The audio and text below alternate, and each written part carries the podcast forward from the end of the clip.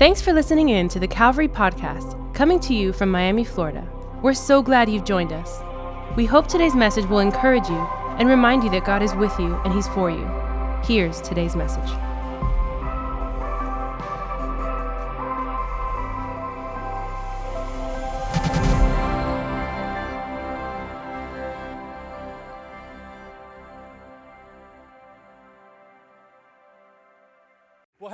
Currently going through a series entitled I'm Thankful But. I'm Thankful But. We've covered a couple of different topics. We've talked about how I'm thankful but I'm lost. I'm thankful but I'm lonely. I'm thankful but I'm angry. Today we're going to talk about a good one. Today we're going to talk about I'm thankful but I'm comparing. And I don't know about you, but I just think that nothing will rob your gratitude more than comparison. In fact, there's a youth leader here. She was actually leading worship up here today. Her name is Jessica Waddell. We actually work together. I work for a Bible college here in the local area, and she works literally in the cubicle right next to me. And I was like, Jess, I'm to start, I'm going to preach this Sunday. I'm going to preach on comparison. She's like, oh my God, I actually wrote a poem on it. And I was like, I'm going to share your poem. So she sent it to me. I thought it was so good. I want to read you the poem that she wrote on comparison. Really short but powerful. Here's what she said A heart full of comparison will never know compassion. Eyes that inspect, analyze, and criticize will forever remain unsatisfied. A mouth that only speaks of disdain will always produce a destructive pain. Leave the poison of comparison completely behind and let God transform your heart, your soul, and your mind. Let's give a big round of applause for Jessica Waddell. She is awesome. All right, well, I'm ready to preach. You guys ready to get into this? If you got your Bibles, can you lift up your Bibles in the air? Let me see what you're working with. Amazing. Bibles with pages. I see some glow in the dark Bibles too. Amazing. So good. If you can, open up your Bibles to Hebrews chapter 12, verse 1. Hebrews chapter 12, verse 1. Book of Hebrews is an incredible book in the Bible. It's in uh, the New Testament. Uh, some theologians don't know there's debate. Ganesh, good to see you, bro. I love you, man. Uh, some theologians debate uh, as to who is the author of the book of Hebrews. I personally believe that the writer of the book of Hebrews is the Apostle Paul, just because some of the language that we see here is very sim- uh, familiar to some of the languages that he uses in his other passages that he's written. So, Hebrews chapter 12, verse 1 through 2. You guys there? Come on, if you're there, say amen. amen. Amazing. Hebrews chapter 12, verse 1 and 2. It's powerful when we read this, like, let's not read it like a bumper sticker. You know what I'm saying? Like, let's, I want you to focus on the language here because the language here is really important. Therefore, since we are surrounded by such a great cloud of witnesses, let us throw off everything that hinders and the sin that so easily entangles.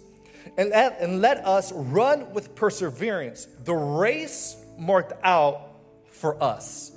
What an interesting concept that God has designed a race, He's designed a lane, He's designed a plan and a purpose that only you are called to run. How do we run this race? I love the rest of the verse. This is what He says in, in verse 2 fixing our eyes on Jesus. Another translation says the champion. This translation says the pioneer and the perfecter of our faith. I want to read to you one more verse found in 1 Samuel chapter 18, verses 5 through 9, found in the Old Testament, the beginning of the Bible. You don't have to go there, they're going to put it up on the screens. Whatever mission Saul sent him on, David was so successful that Saul gave him a high rank in the army. This pleased all the troops and Saul's officers as well. When the men were returning home after David had killed the Philistine, the women came out from all of the towns of Israel to meet King Saul with singing and dancing, with joyful songs, with tambourines and flutes. The Bible had groupies. Verse 7. As they danced, they sang, Saul has slain thousands, and David his tens of thousands. Saul was very angry. This refrain displeased, displeased him greatly. They have credited David with tens of thousands, he thought. But me with only thousands? What more can he get but the kingdom? And from that time on, Saul kept a close eye on David. A close eye on David. Let's pray, ask the Holy Spirit to move this morning. Jesus, we thank you so much for your grace, your love, and your mercy. Holy Spirit, I ask that you would move in a powerful way, that you would speak to all of us today. And Jesus, that you would help me communicate this. Have your way here tonight. Speak to us. Give us ears to hear you, a heart to receive you, hands to serve you. May you come breaking chains tonight, that you would give us a revelation of your Son. And it's in Jesus' name. All of God's people said? Amen. Come on, all of God's people said? Amen. Come on, can you give God one shout of praise this morning? Amazing. All right, so we just finished reading two Bible passages. Now, I really want you to keep in mind these Bible passages because we have to see that these passages actually work in parallel. So in Hebrews chapter 12, which is the first verse that we read, we see that the Apostle Paul pens down so beautifully and he says, Hey, I want you to know that God has a lane, God has a race, God has a purpose and a plan that He has designed for you. So, how do we run this race? He continues to say, and the way that you run this race is simple it's by fixing your eyes on Jesus, the pioneer and the perfecter of your faith. Now, we got to pay attention to the other verse in 1 Samuel, the Old Testament, because even though they were written hundreds of years apart, they're parallel verses. Because in 1 Samuel, we see the story of a king by the name of Saul. And the story goes that Saul, at one point, was the king of Israel. He was doing amazing things, but we see what happens in his life when he begins to compare himself by removing his eyes from God and putting his eyes on David. I got a question for you tonight. In fact, this question is the title of my message Who are you racing? Who are you racing? If you've ever seen a race before in track and field, you would see that the runners that they line up at the starting block and it always starts the same way. There's an announcer that he has a little gun in his hand, he points it up in the air and he says what? He says, "On your mark, get set, go. Can you say that with me? On your mark, get set, go. One more time. On your mark, get set, go. This is really interesting because I really believe that one of the reasons that we have a difficult time finding the purpose that God has for our life and running in the race that God has for our life is, isn't because we're starting on our mark, but it's because we're starting on their mark. In fact, the race that some of us are trying to run we have a bad perspective because we're not looking at our starting point, we're looking at somebody else's starting point. So, my question for you today, I gotta ask you again is who are you racing? Come on, who are you racing this morning? How many of you guys would say, by a show of hands, that you enjoy working out? You enjoy working out? All, all my fit people, CrossFit. Okay, I see Renata, she's in the gym like five times a week, five times a day actually. Um, well, what about this? honest people, work with me here. How many of you guys would say that you do not enjoy working out? You do not enjoy. Okay, I got to be honest with you. I have. I appreciate your honesty. Now more than lately, I have started to identify with the second group of people. Like I am not like super passionate about working out the way that I was before. You know, I got married, I gained 15 pounds. The struggle is real. I heard the first 15. It's a true story. Look it up. It's crazy. And for me, like working out, I just didn't become really consistent with working out, but I reached a point in my life where I was like, you know what, I gotta get consistent. So I got a gym membership not too long ago at this gym called Shula's. Now, Shula's is a beautiful gym. It's located in the Miami Lakes area. It has like a private feel. I mean, it's amazing. The only reason why I signed up for this gym, it's very expensive. The only reason I signed up for this gym is because my friend is the membership director and he gave it to me for free. So I was like, holla at your boy. So I signed up. So I, so I. Now, I, I got to tell you this. I, I, was very, I was very excited. I was very excited to start at this gym. Now, the reason that I was excited is because I started to recognize people in this gym. Now, the people in this gym were people that I used to go to high school with 10 years ago. Now, here's what you got to know about me in high school. In high school, I wasn't the coolest guy. Like in high school, I know it's hard to believe. I'm kidding. In, in, in high school, I wasn't the coolest guy. I was about 100 pounds soaking wet if you turn me sideways, I look like a zipper. Like I, I was, I was, I, I, was, I was that kid. Now, what you have to know about my high school is that my high school was an athletic school. So the guys that would go to this school, they would look like they were in their 30s and they had beards. I'm still trying to grow a beard. It's been 10 years later and, and I can't, and I can't grow one. So, so when I saw that these guys were there, I thought, oh my gosh, they're to compliment me. Mike, my goodness, you look so different. You look so, you've gotten bigger. You've gotten stronger. Your legs look bigger. Like everything, like you just look, but I didn't hear any compliments, so it's okay. I, I, I lost a little bit of confidence. Now, a couple of weeks later, I get approached by this guy who's a personal trainer. Now, this personal trainer, he tries to butter me up. He, try, he goes, Mike, bro, I'm seeing the way that you're working out, and you're amazing. Your form is so good. Everything about what you're doing, it's incredible. But hey, but this is what I want to do for you. I want to invite you to my group training class, and it's a free class. The first one is free. You don't have to just show up and be a part of this group.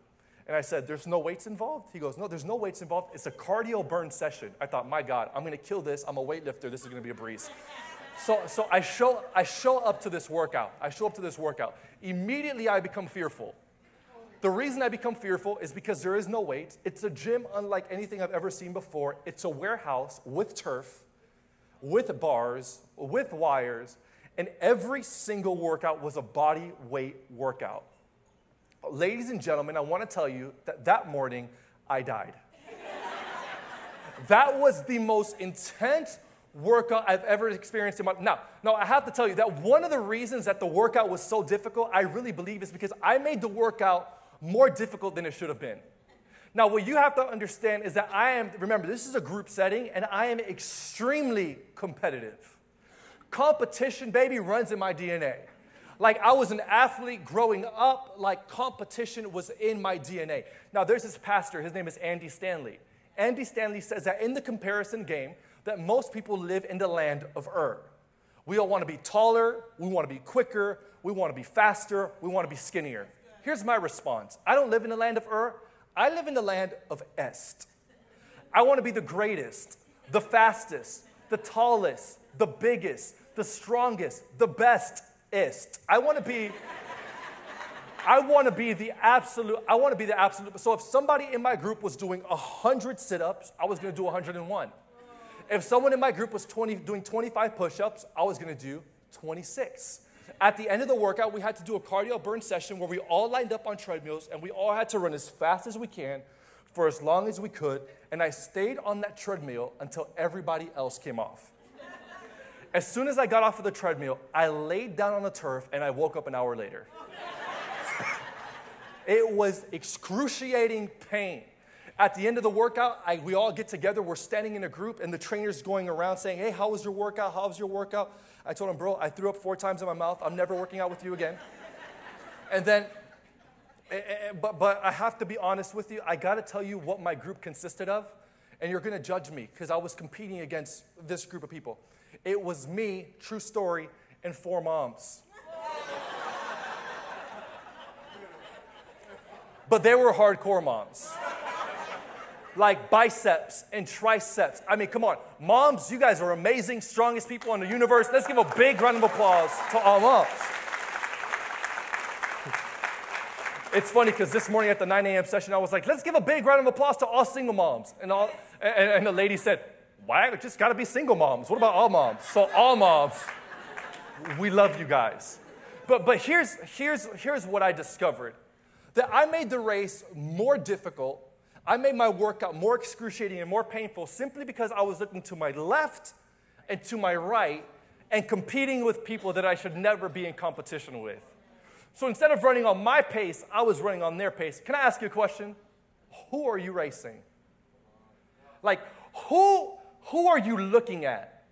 Like, who's, uh, like, who are you, who, whose race are you looking at? What person are you looking at? What lane are you focusing that isn't your lane? Whose purpose and whose plan are you focusing that is not your lane? I think a lot of us, the reason that we compare is simply because we're looking to our left and to our right. Now, now here's what you got to understand today the fastest way to kill something special is to compare it to something else. Come on, babe, we loved our apartment until we saw that our friends built a brand new home on Melbourne Beach, Florida. I hated our apartment when I saw the house that they built. Like I was scrolling through Instagram, I saw that they built, they built this brand new home on a lot that we bought five minutes away from the beach. Hashtag bless. I was like, I'm gonna hashtag go to your house and burn it down. Like, I was, I was angry. Now, now, I, I think right now, like we live in a world where social media makes it easy to compare. Hello, social media.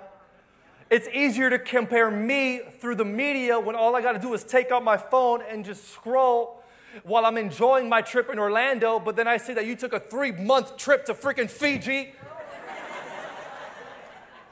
but I'm in Orlando. I don't know if you can tell, but I'm preaching to myself this morning. And I think the reason that I'm preaching to myself this morning is simple is because when I look to my left and when I look to my right, I start comparing my life to other people. Here's what you got to know about comparison comparison will either make you feel superior or inferior, and neither pleases God. Tweet that. Holla at your boy. like, it'll make you feel superior or inferior.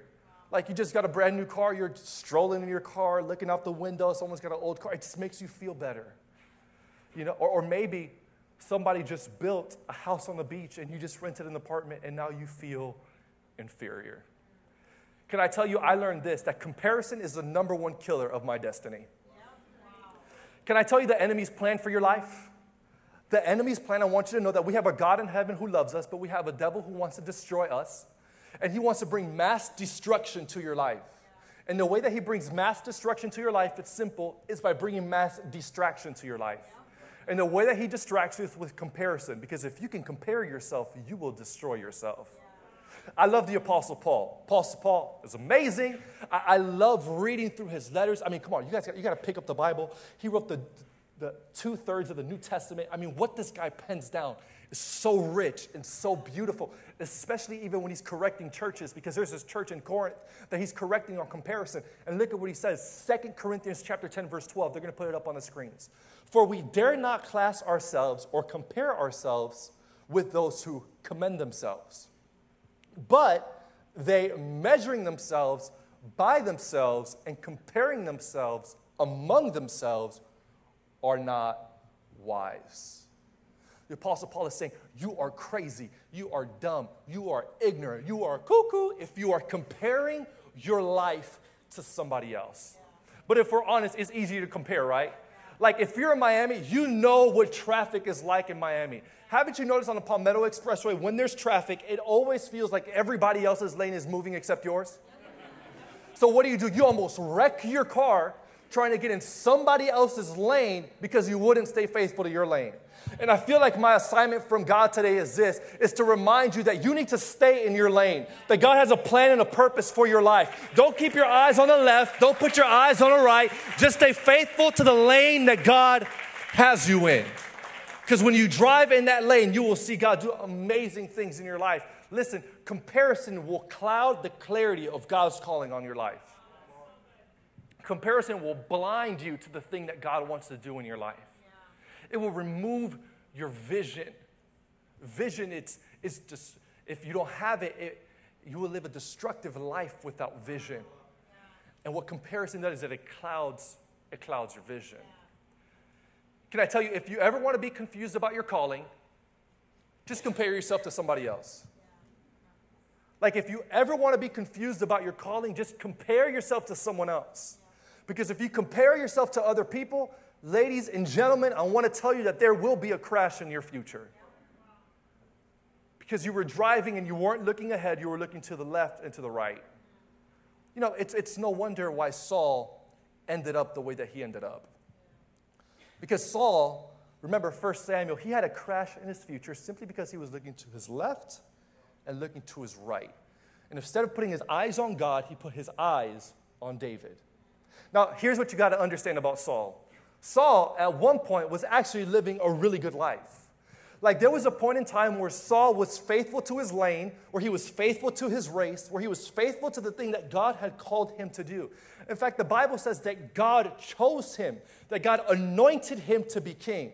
The Bible says that Saul walked like a king, that he talked like a king, that he spoke like a king, that he looked like a king. The Bible even says that Saul was good looking. Come on, if the Bible says you're good looking, nobody can call you ugly.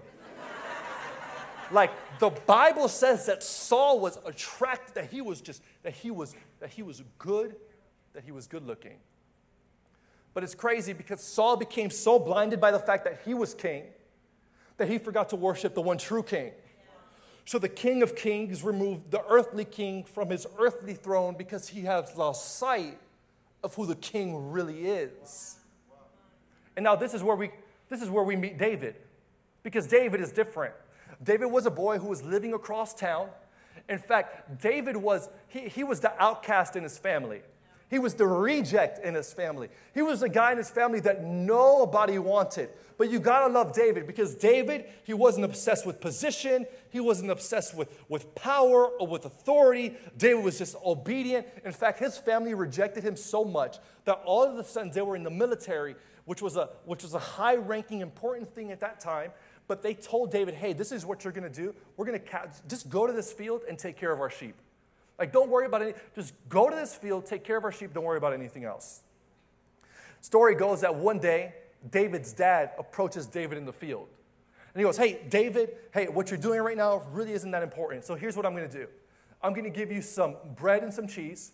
Take these grilled cheese sandwiches to your brother, who right now are at their military camp getting ready to go into battle. So, because David is obedient to his father, he says, Okay, he gets the bread, he gets the cheese, he, the, cheen, the cheese.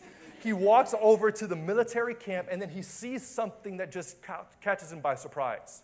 Because as he's on this military camp, he notices that a guy, a warrior from the Philistine army, the enemy, would come to his brother's camp every day for 40 days and for 40 nights and would berate them, would abuse them, would mock them, would make fun of them. In fact, every single day he would say, I challenge one of you guys to come and fight me. No one here is going to, and nobody from the Israelite army stood up to fight this guy named Goliath. In fact, the Bible says that Goliath was massive. The Bible says that he was a giant, like huge. Like, in fact, theologians and scholars say that it's possible that Goliath possibly even reached nine feet tall, which is true. World's tallest man was nine five, massive.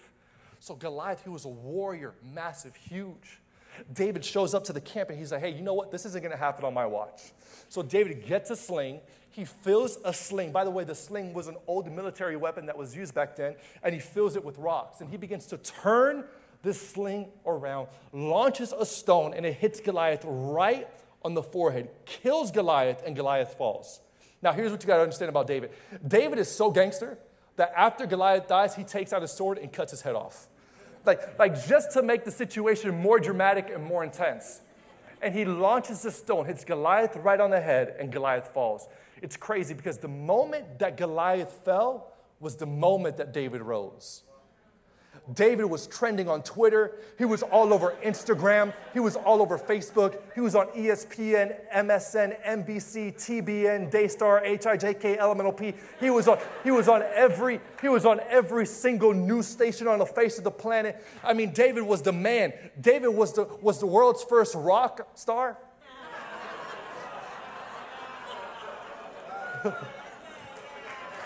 Thank you so God bless you guys.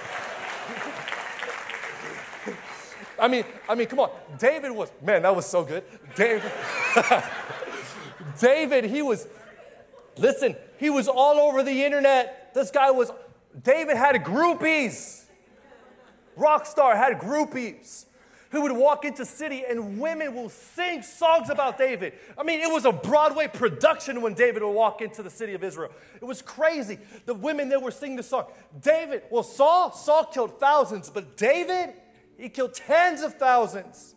I mean, the song that, I mean, it was a Broadway, I don't know how they sing the song. Saul killed thousands, David killed 10,000. I mean, it was a crazy broad. And this Saul hears the song.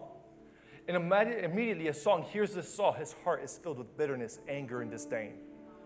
Because Saul went from running his race like this to running his race like this, with his eyes fixed on David. Now, today, Saul serves as a case study of what happens when you let comparison enter your heart. Because I want to tell you today that comparison will always be the beginning to your end. So I ask you again who are you racing? Hmm. So, how do you run this race well? Because God has given you a lane, God has given you a race. But the question is, how do we run? How do we run this race well? The answer is found in the Bible. I don't know about you, but I'm thankful for God's word. Like this is my it's my daily dose. Hebrews, Hebrews chapter 12, verse 2. Listen to what it says. It says, And let us run this race with perseverance, the race marked out for us. Listen, the race marked out for us. The race marked out for us. How do you run your race well? Point one run in your lane. Stay in your lane. Come on, look at your neighbor say, Stay in your lane. Look at your other neighbor, say, Stay in your lane.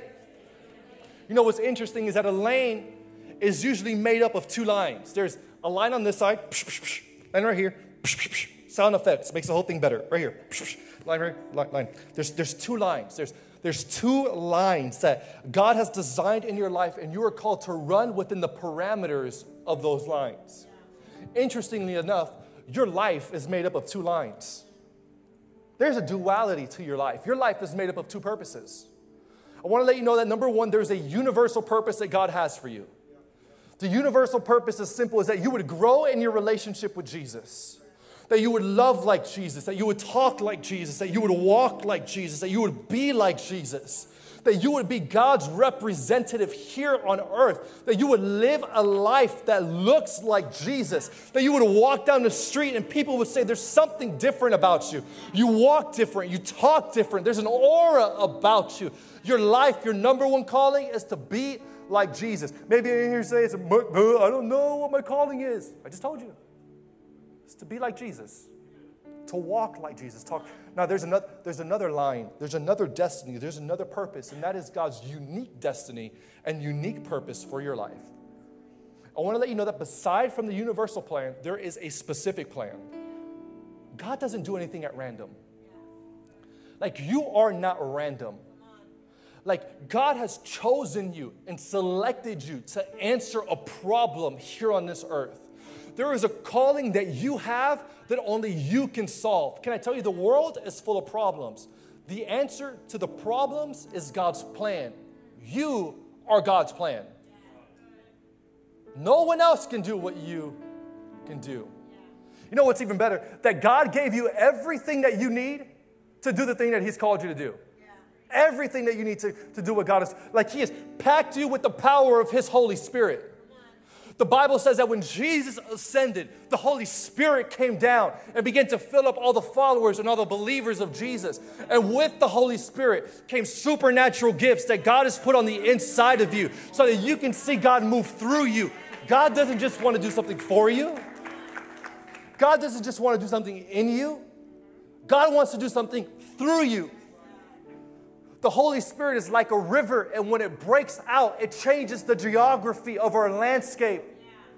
Some of us, we just need to let it break out so you can walk in the calling that God has called you to live in.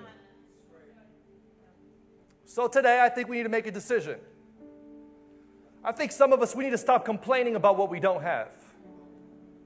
Right? Like, let's start praising the Master for what we do have because He's made us a masterpiece. Come on, Michelangelo couldn't touch you. Leonardo da Vinci couldn't make you. You're so unique, you're so intrinsic, you're so special. There's something so unique about you that only a creator could have put his hands on you to create you and make you. You're, you're God's unique plan. Look at Ephesians chapter 2, verse 10. For we are God's masterpiece. He has created us anew in Christ Jesus so that we can do the good things that He has planned out for us long ago. Come on, God has a plan for your life. But it's still easy to compare. Now, now I, I think what we need to do, remember, Saul is our case study. Saul shows us how comparison is extremely easy. You remember the song that they made for David, right? Saul kills a thousand, David kills 10,000. David hears this song and automatically he's filled with bitterness and he's filled with anger. And look at the response. Look at the response that Saul has to this song. This is what he said. He goes, They have credited David with tens of thousands, he thought. But me with only thousands? But me with only thousands? Comparison always starts with a but me attitude. Have you ever met but me people?